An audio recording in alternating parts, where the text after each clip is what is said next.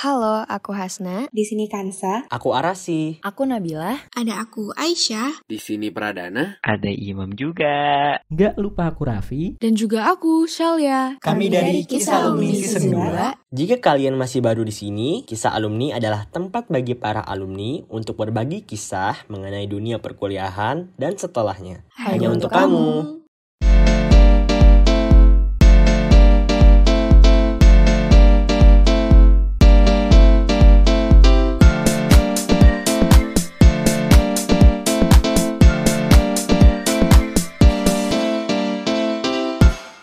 Halo semuanya, Shalia di sini. Selamat datang lagi di podcast Kisah Alumni.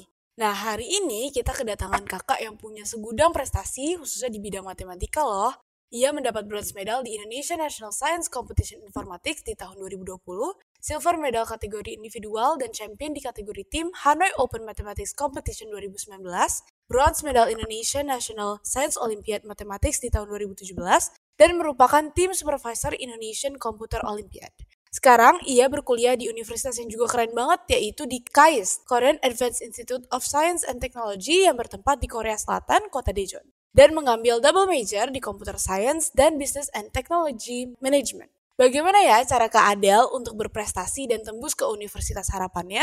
Yuk ngobrol dengan kakaknya, kita panggilkan saja Kak Adelia Putri. Selamat datang Kak Adel. Halo. Nah Kak, aku mau tanya-tanya nih, kira-kira kakak tuh sebenarnya mulai apa ya punya rasa suka belajar atau kayak punya motivasi untuk belajar itu dari mana sih dari kecil tuh kayak gimana ceritanya? Kalau buat matematika sendiri mm-hmm. dulu tuh pas SD kalau kelas 4 kan kita disuruh pilih ekskul gitu ya. Iya kak. Tapi waktu itu aku baru pilih satu ekskul. Mm. Nah maksimalnya dua. Terus waktu itu teman dekat aku pengen ikut ekskul math club. Okay. Terus dia ngajak temenin dong. Terus ya udah aku temenin dia join ekskul math club. Terus lama-lama teman aku keluar dari ekskulnya, tapi aku lanjut malah suka matematika. Akhirnya nemu tuh ternyata aku suka terus lumayan bisa lah matematika. Oke, jadi dari situ awalnya kakak jadi suka matematika ya. Apakah kayak sebenarnya ada dukungan juga dari orang tua kak kayak orang tua juga ngarahin ke matematika atau emang kak Adel aja yang pengen waktu itu dulunya tuh aku dimasukin kelas tambahan IPA gitu sama SD-nya hmm. tapi lama-lama dilihat-lihat ternyata matematikanya bagus juga jadi ditawarin sama gurunya mau matematika apa IPA okay. terus orang tua aku juga nyuruhnya matematika aja hmm. jadinya habis itu sama sekolah juga dikasih tahu kan les-les tambahan okay. matematika gitu. Jadinya dukungan sekolah plus orang tua juga sih. Oke, berarti dukungan sekolah dan orang tua tuh juga penting banget ya untuk ngarahin kita ke mana sih sebenarnya kita suka bidangnya. Nah kak, betul. Terus kan kakak nih karena kesukaan kakak mulai tumbuh sama matematika, akhirnya kakak ikut-ikut lomba juga ya kak, iya. dan menang beberapa lombanya banyak malah ya. nah, aku pengen nanya nih, kan di balik prestasi itu pasti kayak ada ketekunan kan yang kakak miliki gitu dalam belajar. Hmm. Nah itu kakak numbuhinnya gimana? Karena pasti ada banyak banget orang yang kayak awalnya sih suka gitu awalnya suka sama ini terus lama-lama dia kayak nggak suka karena menjaga hobi atau kesukaan itu tuh susah karena perlu Iya. tekun kan nah kakak tuh gimana sih ceritanya waktu itu Nah, kalau matematika sendiri itu kan banyak lomba yang tim gitu ya. Mm-mm. Terus dulu tuh aku sering banget satu tim sama orang yang jauh lebih jago dari aku. oke Jadinya kan ke pressure gitu kan. iya Wah, orang-orang ternyata jago-jago. Terus kadang gurunya tuh benar-benar secara obvious bilang kalau mereka tuh lebih jago lah. Hmm, Jadinya kan akunya akunya lama-lama wah pengen juga dong kayak mereka jago gitu. oke Terus ya udah akhirnya selama latihan bareng karena aku yang paling nggak bisa jadinya aku pakai kesempatan tuh buat nanya-nanya mereka nah jadinya lama-lama akunya kan lama-lama makin berkembang berkembang terus timnya ganti orang. Lama-lama Mm-mm. orang yang setim sama aku tuh yang lebih jago lagi lebih jago lagi. Jadinya kan oh. motivasi terus ya buat belajar belajar gitu terus. Iya oke berarti juga kayak walaupun nih kakak wa- awalnya tuh nggak merasa paling jago ya kak tapi kakak kayak tetap oh ini jadi kesempatan nih untuk bisa terus berkembang dan belajar dari orang lain juga ya kak Iya makanya kalau nah tapi kan kadang-kadang kalau misalnya setim sama orang yang jago jangan malah malah takut, malah minder, justru itu kesempatan buat kalian kan, buat tanya-tanya mereka gimana caranya jadi begitu. Oke, nah itu tuh yang susah ya kak. Kadang-kadang kayak kita tuh udah keburu minder duluan dan akhirnya tuh kayak uh, apa ya? Jadi nggak rendah diri ya. Pokoknya rendah diri tuh Hmm. sebenarnya penting juga ya kak untuk kayak mau belajar ke orang lain, jangan sombong gitu ya kak. Iya. Oke, nah lanjut lagi nih tentang usaha kakak meraih kejuaraannya. Kira-kira ada lagi nggak sih value-value dan hikmah yang Kak Adel miliki? Misalnya dari apa ya, lomba yang paling berkesan menurut kakak selama ini? Dulu tuh aku pernah ikut lomba Mm-mm. internasional setahun dua. Mm-mm. Nah, yang pertama aku dapat bronze, tapi teman aku dapat gold. Terus aku ngeliatnya, Oke, ih keren banget. Terus orang-orang kan bener-bener ngeselebrasiin dia dapat emas ya. Terus aku ngeliatnya iri kan, Mm. ih pengen juga. Terus pas habis pulang dari lomba yang pertama, aku ngeset goal gitu. Pokoknya di lomba yang kedua aku harus lebih bagus dari dia. Mm-mm. Terus jadinya dari semangat belajar kan karena punya goal. Oke. Terus ternyata di lomba yang berikutnya beneran aku lebih bagus dari dia. Aku Wah, dapat silver, dianya dapat bronze. Makanya menurut aku setting goals tuh lumayan penting ya biar ada semangat hmm. gitu deh belajar. Iya, setting goals. Nah, Kak, tapi kayak gimana sih caranya kita juga kayak kadang-kadang kan kalau setting goalsnya ketinggian nih, tapi Hmm. kita masih jauh banget dari goals itu. Itu kan pasti ada rasa-rasa minder. Nah, Kakak tuh biasanya kayak kayak menghadapi itu atau kayak meminimalisir itu tuh gimana tuh, Kak? Uh, yang paling tahu sama diri sendiri kan ya kita sendiri lah ya. Jadi waktu setting goals itu pasti kita tahu lah ya ini bisa nggak ya dicapai. Oke. Jadinya gimana ya, pas mau ngeset goalnya, lihat juga sama diri sendiri, ini kita bisa nggak apa terlalu maksa gitu. Kalau terlalu maksa, ya jangan, lebih baik dikit-dikit aja naik step-stepnya, jangan langsung buru-buru. Oke, berarti tahu kemampuan diri sendiri itu juga penting banget ya, Kak. Dan nggak perlu maksa tapi tahu kemampuan diri kita yang paling penting ya. Mm-mm. Oke, nah lanjut nih. Sekarang kejuaraan tadi udah. Aku pengen nanya ini tentang kuliah kakak yang keren banget di KAIS di luar negeri. Waktu itu tuh kakak persiapannya apa aja sih kak untuk apply di KAIS khususnya di Computer Science dan Business and Technology Management ya kak? Iya, Double degree. jadi Nah itu waktu itu gimana? Mm-mm. jadi tuh kan aku SMA-nya di MHT. Iya. Itu tuh kakak kelasnya banyak yang ke luar negeri. Oke. Jadi emang tiap tahun kakak kelasnya nih datang terus cerita-ceritain pengalaman mereka di kuliah sama cara daftarnya gimana. Terus di MHT tuh kurikulumnya juga ada Cambridge kan. Iya. Jadi dulu aku di sekolah belajar Cambridge terus ngambil tes Cambridge-nya. Nah, tes Cambridge itu bisa dipakai buat apply-apply ke univ luar negeri. Hmm, Tapi iya, iya. selain tes Cambridge, kalian bisa ngambil SAT atau IB. Cuman emang perlu ngambil tes lain gitu. Oke. Jadi rapot sekolah doang nggak cukup. Ah, Terus oke. dulu kan uh, aku apply ke banyak univ di luar negeri. Mm-mm. Jadi lihat persyaratan-persyaratannya, oh butuh nilai SAT, butuh IELTS, butuh bahasa Inggris, apalah. Iya. Jadinya dulu kelas 12 awal atau kelas 11 akhir gitu, itu aku udah persiapan buat ngambil-ngambil tes-tes buat keluar negeri semua. Jadi dulu pas SMA aku nggak terlalu persiapan buat univ dalam negeri. Jadi aku nggak belajar UTBK, nggak belajar Oh, apa oke. gitu. Jadi emang udah fokus ke tes-tes luar negeri. Soalnya Hmm. dulu tuh di MHT juga ada grupnya gitu, siapa yang mau keluar negeri, siapa yang mau di dalam negeri. Jadi biar kita fokus mau nyiapin tes apa-apanya. Terus kalau belajar bareng itu Iya. juga sering. Oh gitu, oke.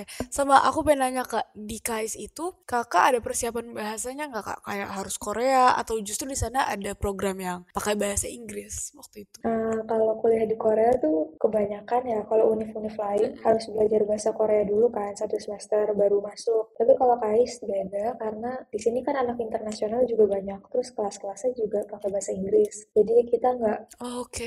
nggak yang harus bisa bahasa Korea, tapi nanti kalau tahun pertama tuh ada Korean Camp. Jadi Hmm. pas bulan Desemberan kalian sebulan belajar bahasa Korea. Terus Oh kalau gitu. buat persyaratan lulusnya nanti harus ngambil tes Korea gitu. Cuman santai aja soalnya nggak nggak yang harus jago banget. Terus hidup di sini juga kalau nggak bisa bahasa Korea nggak apa-apa, masih bisa hidup. Oh gitu, karena banyak yang bisa bahasa Inggris juga ya kak, Iya, warga-warganya. kalau nggak bahasa Inggris Oke. atau nggak kalau pesen-pesen makanan kan udah pakai mesin-mesin semua kan, jadi nggak perlu ngomong. Hmm, oke. Nah, menurut kakak, ada nggak sih waktu itu kayak requirement atau persyaratan yang yang paling menantang untuk kakak, yang kayak perlu perhatian khusus? Karena aku ke banyak univ, Mm-mm. Terus kan requirement-nya tuh mirip-mirip ya, jadi dulu tinggal nyiapin dulu apa, terus submit lagi, submit lagi. Cuman kalau KAI sendiri, yang beda tuh esainya. Esainya kalau univ lain cuma satu, ini ada lima. Wow, Kalau lima. salah sekitar lima. Ah, Cuman pendek-pendek. Pendek. Terus topiknya benar-benar kayak jelas gitu lah, nggak nggak cuma ceritain diri kamu, nggak gitu, tapi Oh, dijelasin, ditanya spesifik maunya apa gitu. Oke. Berarti dia lebih spesifik ya kalau KAIS itu. Nah, kira-kira waktu itu apa sih Kak, mau apa ya yang buat Kakak memutuskan untuk ke KAIS aja dibandingkan ke universitas-universitas lain kayak seperti yang kayak tadi Kakak sebutin, Kakak nggak cuma apply di KAIS doang sebenarnya. Nah, tapi kenapa Kakak akhirnya milih itu, Kak? Soalnya yang keterima di KAIS tuh udah pasti beasiswa. Oh, gitu. Jadi Eh, kalau di univ lain kan keterima belum tentu beasiswa kan, harus apply. Iya. Beasiswanya terpisah gitu. Nah kalau ini udah pasti beasiswa, jadi semua yang keterima nih gratis, terus per bulannya juga emang udah dapet uang. Oke. Nah, Kak, kalau boleh tahu waktu itu tuh KAIS dia buka pendaftarannya dari kapan ya, Kak? Dan kira-kira waktu itu Kakak eh, mulai ngedaftarnya atau mulai mempersiapkannya tuh berapa bulan? Kalau KAIS tuh uniknya tiap semester dia buka pendaftaran. Oh, oke. Karena kalau anak Korea sendiri itu lulus sekolahnya bulan Februarian kan, jadi Iya. dia kayak satu semester lebih telat dari kita. Jadi KAIS tiap semester buka pendaftaran dan tiap semester itu ada tiga kali, Oh, yang gitu. early, regular, sama yang late. Waktu itu aku daftarnya yang regular itu kayaknya deadline-nya sekitar Desember akhir atau awal Januari. Jadi emang Oh, oke. pas zaman-zaman Desember, November kelas 12 tuh udah persiapan buat daftar univ semua-muanya soalnya hampir semua univ deadline-nya sekitar bulan segitu. Nah, tapi kalau KAIS tuh karena satu semester ada tiga kali pembukaan pendaftaran, Mm-mm. jadinya enaknya kalian bisa daftar-daftar terus. Kalau ketolak di yang pertama, bisa daftar lagi, daftar lagi. Oh, Teman aku juga ada yang kayak gitu, daftar yang reguler, ketolak, uh-uh. habis itu daftar yang late, baru keterima. Jadi Ah. enaknya bisa daftar terus. Oh, jadi yang reguler sama yang late ya tadi ya, Kak. Itu perbedaannya ada di waktu doang ya, Kak, sebenarnya? Atau gimana? Iya, Hmm. Yang early, regular, sama late itu bedanya cuma di waktu deadline pendaftarannya doang. Oke. Nah, balik lagi nih, tadi kan aku belum sempat mendalami lagi nih kenapa kakak akhirnya uh, mutusin jurusannya tuh computer science. Apalagi ditambah double degree dengan jurusan business and technology management. Boleh nggak kak ceritain kenapa kakak milih itu jurusannya dan juga apakah karena kira-kira matematika sama computer science tuh kayak berhubungan linear atau gimana tuh kak? Boleh dong diceritain. Boleh, boleh. Mm-mm. Waktu SMA tuh aku pindah kan dari oleh matematika ke komputer. Oh ya. Terus lama-lama, lama-lama tuh, oh ternyata komputer seru ya. Hmm, Makanya aku kuliahnya ngambil computer science. oke. Dulu tuh aku daftar ke semua univ emang computer science, emang suka gitu. Nah, tapi kalau di KAIS tuh uh, uniknya kalian daftarnya jurusan apa, terus ntar pas masuk kalian tuh nggak punya jurusan. Semester Oh gitu. tahun pertama tuh kalian belum punya jurusan. heeh. Jadi belajar apa kak? Jadi pas daftar itu, pas daftar tuh kalian cuman formalitas doang gitu loh. Oh, Tertariknya sama jurusan apa. oke. Tapi ntar baru declare jurusannya habis satu tahun di sini. Kalau udah satu tahun di sini, kalian baru baru masukin gitu loh. Kalian mau major apa? Jadi kalau misalnya kalian masih bingung-bingung mau jurusan apa ya, kalian cocok banget lah di KAIS. Soalnya kan kalian punya setahun tuh nyobain kelas apa pun terserah lah. Oh gitu. Terus ntar, nah, pokoknya kalian bebas lah mau nyobain kelas apa. Misalnya kalian suka biologi, terus ngambil kelas biologi, tiba-tiba, ah nggak cocok kayaknya. Hmm, Berarti kan kalian bisa mikir-mikir lagi tuh masih mau jurusan biologi apa enggak. Pokoknya di sini bisa ganti-ganti jurusan setiap semester, terserah kalian. Oh, Nah, oke. terus kenapa aku double major? Karena ternyata di KAIS nih kebanyakan orang tuh pilihnya double major karena nggak usah skripsi. Ah, Hmm, oke. enaknya itu. Oke. Terus kenapa BTM itu karena kan KAIS nih kayak ITB-nya Korea gitu ya, teknik-teknikan. Iya, Nah, computer science nih udah IPA banget nih, udah hitung-hitungan banget. iya. Nah, aku pengen satunya yang ngimbangin gitu lah, yang jangan hitung-hitungan lagi. Makanya aku pilih BTM, Ah, Business Technology Management. Itu lumayan belajar bisnis-bisnisan. Ada hitung-hitungannya juga sih, tapi ya nggak separah teknik lah, Oh, kayak aku iya. pilih gitu. Oke, seru banget tuh Kak. Jadi dia di tahun pertama itu kayak bisa coba jurusan apa pun dan sebenarnya di setiap di tiap semester tuh kita bisa ganti ya Kak kalau misal kita kurang cocok atau gimana ya Kak? Iya, di sini juga teman aku ada yang oh semester lalu pengen jurusan ini, jadi ngambil kelasnya yang jurusan itu. Tiba-tiba pas semester ini kayaknya nggak jadi deh, Ah, nggak cocok di jurusan yang sebelumnya. Makanya semester ini ngambil kelas jurusan lain, itu nggak apa-apa. Oh oke, tapi nanti gelarnya gimana Kak? Berdasarkan apa Kak? Jurusan yang mana nantinya? Yang menentukan tuh jurusan Ntar kan ujung-ujungnya kita nggak declare kan, Oh, yang final jurusannya apa gitu. oke. Nah ya udah, ntar gelar kita yang final di declare itu. Oh, jadi kita nanti kayak memutuskan declare itu ya. Nanti Mm-mm. baru gelarnya diambil dari situ. Oke nih Kak, aku juga pengen nanya tentang kuliah double degree atau double major. Nah, tantangan dan keunikannya tuh apa sih Kak? Selain yang tadi kan Kakak bilang ya ternyata nggak perlu skripsian kalau double major di KAIS ya Kak? Iya. Mm-mm.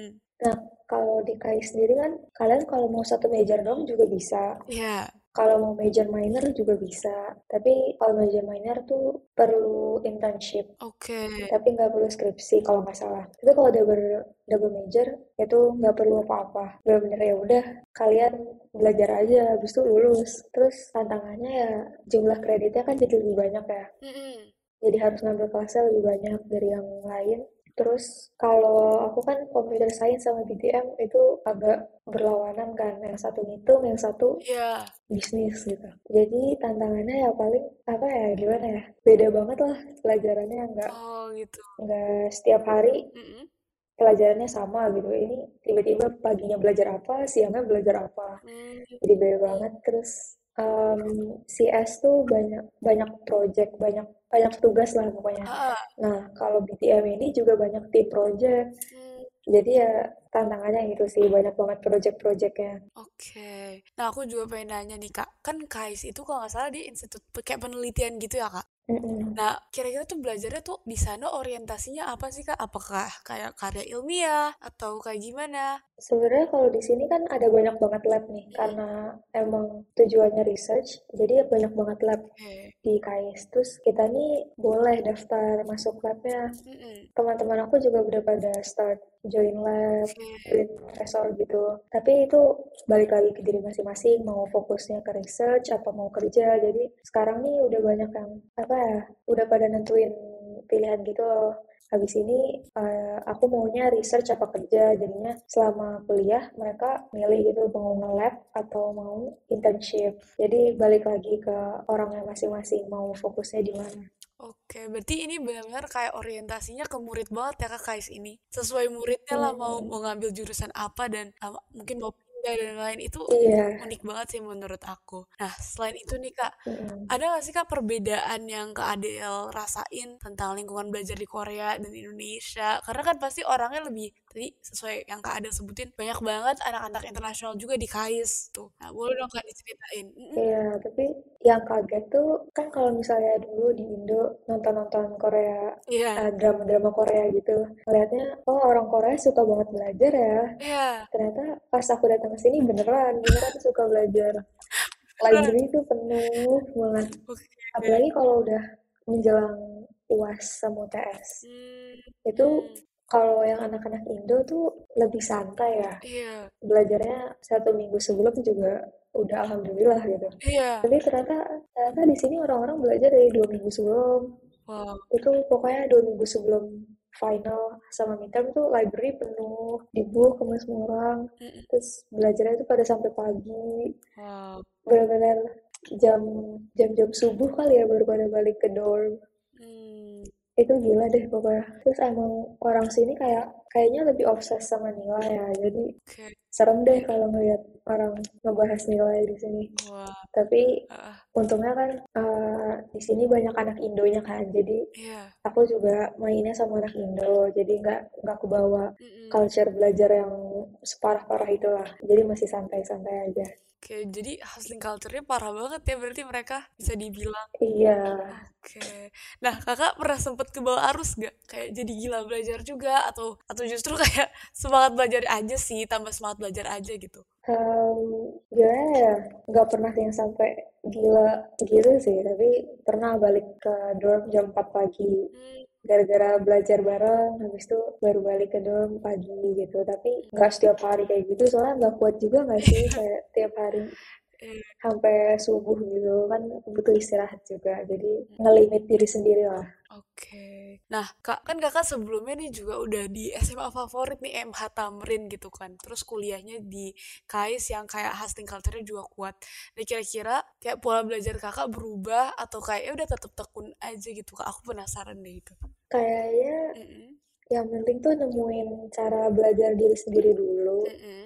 Soalnya kalau sekarang setiap persiapan ujian, aku nggak ngerasa belajar yang sampai parah banget. Hmm. Soalnya aku udah tahu cara belajar aku gimana. Misalnya, oh ya udah hamin seminggu baca-baca asal-asalan aja terus bikin post it buat rangkuman kecil-kecilannya. Okay. Terus pas di minggu ujiannya tinggal review di positnya aja. Jadi jadi nggak sampai yang belajar terus. Okay berarti kayak dibandingkan kayak seberapa banyak belajarnya tapi kayak kakak lebih maksimalin maks uh, kualitasnya kak kayak mm-hmm. nemuin caranya dan yang mana yang paling efektif dan efisien untuk kakak ya oke okay. yeah. nah kak kan tadi kakak double major di computer science dan business technology management. Nah, kira-kira kakak nanti jalur karirnya mau kayak gimana sih kak? Kan ada dua tuh tadi jurusan kakak. Kakak kira-kira mau mengambil um, jalan karir yang mana? Sebenarnya aku juga masih bingung mm-hmm. mau ke yang mana. Buat yang computer science-nya juga, kan computer science nih banyak banyak cabangnya ya. Iya. Terus aku juga masih bingung, masih mau explore lah di kuliah ini. Mm-mm ntar sukanya yang mana. Tapi kayaknya kalau buat kerja aku pengennya lebih di yang computer science-nya sih. Hmm, Tapi masih okay. belum tahu di bagian yang mana ya. Oke, okay. nah sama aku jadi penasaran tadi itu bisnis technology management tuh kayak perbedaannya sama bisnis biasa tuh apa sih kak? Kayak apakah dia ada campuran sama kayak computer science ya atau gimana? Kalau di KAIS tuh nggak ada jurusan bisnis doang kan, emang adanya bisnis teknologi manajemen. Uh, mungkin bedanya ya dikaitin sama teknologi-teknologi. Sekarang aku lagi ngambil kelas teknologi manajemen. Mm. Pokoknya itu jadinya kita ngeliatin uh, perusahaan nih teknologinya kayak gimana, mereka makanya gimana. Jadi nggak cuma bahas bisnis, oh. bisnisnya gitu lah soalnya kan Kais Kais ini sekolah teknik kan. Iya. Dari namanya aja ada teknologinya makanya difokusin ke teknologi gitu deh. Oke berarti anak IPS gak bisa masuk dong kak? Atau bisa justru? Iya. Hmm. mungkin bisa bisa aja. Tapi lebih sulit ya? Kayaknya dari mm-hmm. dari yang aku lihat dari adik kelasku yang tahun lalu asal kalian punya nilai nilai-nilai Cambridge atau IB atau apa pun itulah mm-hmm itu kalian bisa keterima sih. Oke. Okay. Tapi mungkin susah sih soalnya soalnya tuh kalau misalnya kalian lagi nggak hoki, mm -hmm. kalian bakal wawancara pas tes masuk. Mm -hmm. Kalau aku sendiri waktu itu nggak wawancara, jadi submit dokumen keterima gitu. Oh. Itu kalau yang wawancara, wawancaranya tuh ditanya soal matematika. Ah, oke. Okay. Berarti terus lumayan mm -hmm. lumayan susah sama pas tahun pertama kan belum punya jurusan kan? Mm -hmm. jadinya harus ngambil kelas yang general-general. Nah kelas general ini fisika kimia biologi matematika. Jadinya kayaknya kalau anak IPS susah. Oke okay, oke okay, oke. Okay. berarti ini diutamakan untuk anak-anak IPA ya kak Kais ini? Iya. Oke nggak kerasa nih kak kita udah di ujung acaranya nih. Kira-kira ada nggak sih pesan dan kesan untuk um, anak-anak SMA yang mau kuliah di luar negeri, kira-kira apa aja yang perlu diperhatiin? Atau kayak apa ya pesan-pesan yang kayak penting banget nih untuk dijaga terus? Cari tahu univ-univnya ini perlu apa aja, terus jangan takut daftar-daftar aja pokoknya. Hmm. Jangan takut juga sama saingan, kan kadang ada yang takut nih, wah saingan aku lebih pinter, dia juga daftar ke sini, aku nggak mau deh, pasti kalah sama dia. Pokoknya jangan takut sama teman-teman yang lain, daftar-daftar aja, soalnya rezeki nggak ada yang tahu. Oke, berarti coba aja dan jangan apa ya underestimate diri sendiri dulu ya sebelum mencoba. Oke, terima kasih banyak Kak Adel udah mau sharing dan berbagi inspirasi dengan kita semua di wawancara kali ini. Semoga Kak Adel bisa dilancarkan terus pelajaran akademik uh, apa perjalanan akademiknya dan karirnya ke depan ya. Amin. Terima kasih. Ya, terima kasih juga untuk mendengar kisah alumni yang udah mendengar sampai akhir.